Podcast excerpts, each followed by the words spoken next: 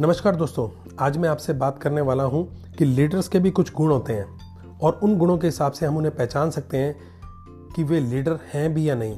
तो चलिए, आज हम उनके पहले गुण के बारे में बात करते हैं और वो है उनका चरित्र यानी करेक्टर। एक अंग्रेज़ फ़ील्ड मार्शल थे, बर्नार्ड मॉन्टगोमेरी उनका कहना था कि लीडरशिप लोगों को किसी कॉमन गोल की दिशा में यूनाइटेड करने की क्षमता और इच्छा है। साथ ही यह स्ट्रॉन्ग करेक्टर भी है, जो लोगों में विश्वास जगाता है।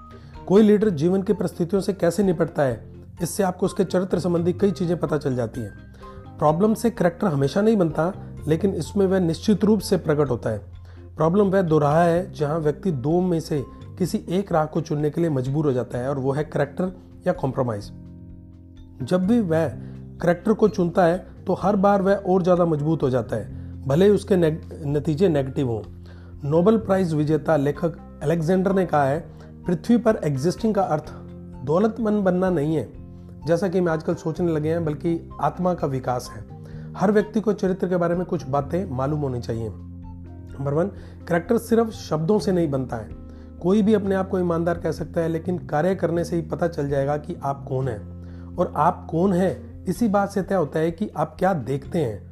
आप क्या देखते हैं से यह तय होता है कि आप क्या करते हैं।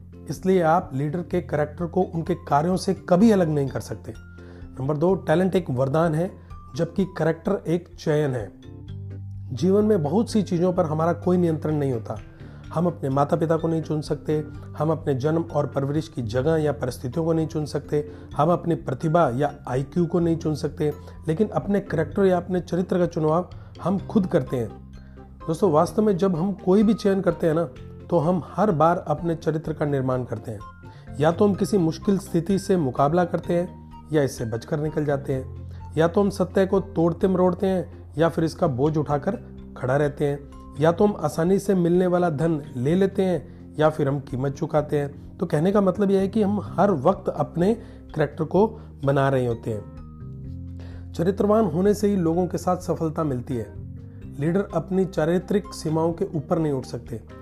आप अपने आप से पूछें हर वक्त कि क्या आपके शब्द और कार्य समान रहते हैं? आप चाहे घर पर हों, चाहे ऑफ़िस में हों, चाहे सोसाइटी में हो, कहीं पर भी हो, हमेशा सिर्फ़ एक बात पर ध्यान रखें कि आपका चरित्र ही आपकी सबसे महत्वपूर्ण पूंजी है। चलिए अंत में आपको वास्तविक चरित्र की एक मैं कहानी सुनाता हूँ। एक आदमी अपनी छोटी बेटी को एक मेले में घुमाने ले गया। वह फुर्ती से दौड़कर एक दुकान पर पहुँच गई और कॉटन कैंडी मांगने लगी।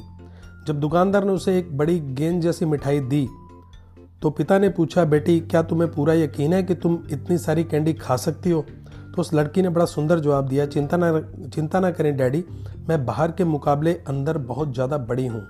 तो दोस्तों, वास्तविक चरित्र का भी यही अर्थ है, अंदर से ज़्यादा बड़ा होना। तो दोस्तों, हम सभी का करेक्टर ऐसा होना चाहिए कि लोग हमारी मिसाल दूसरों को दें। हर वक्त हमें अपने करेक्टर पर ही काम करना होता है। आपको इसी वक्त सभी लोग अपने घर पर, ऑफ़िस में, सोसाइटी में सब जगह देख रहे हैं और वॉच कर रहे हैं और आप अपना करेक्टर जिस हिसाब से बिल्ड करेंगे, लोग उसी तरह आपके साथ व्यवहार करेंगे।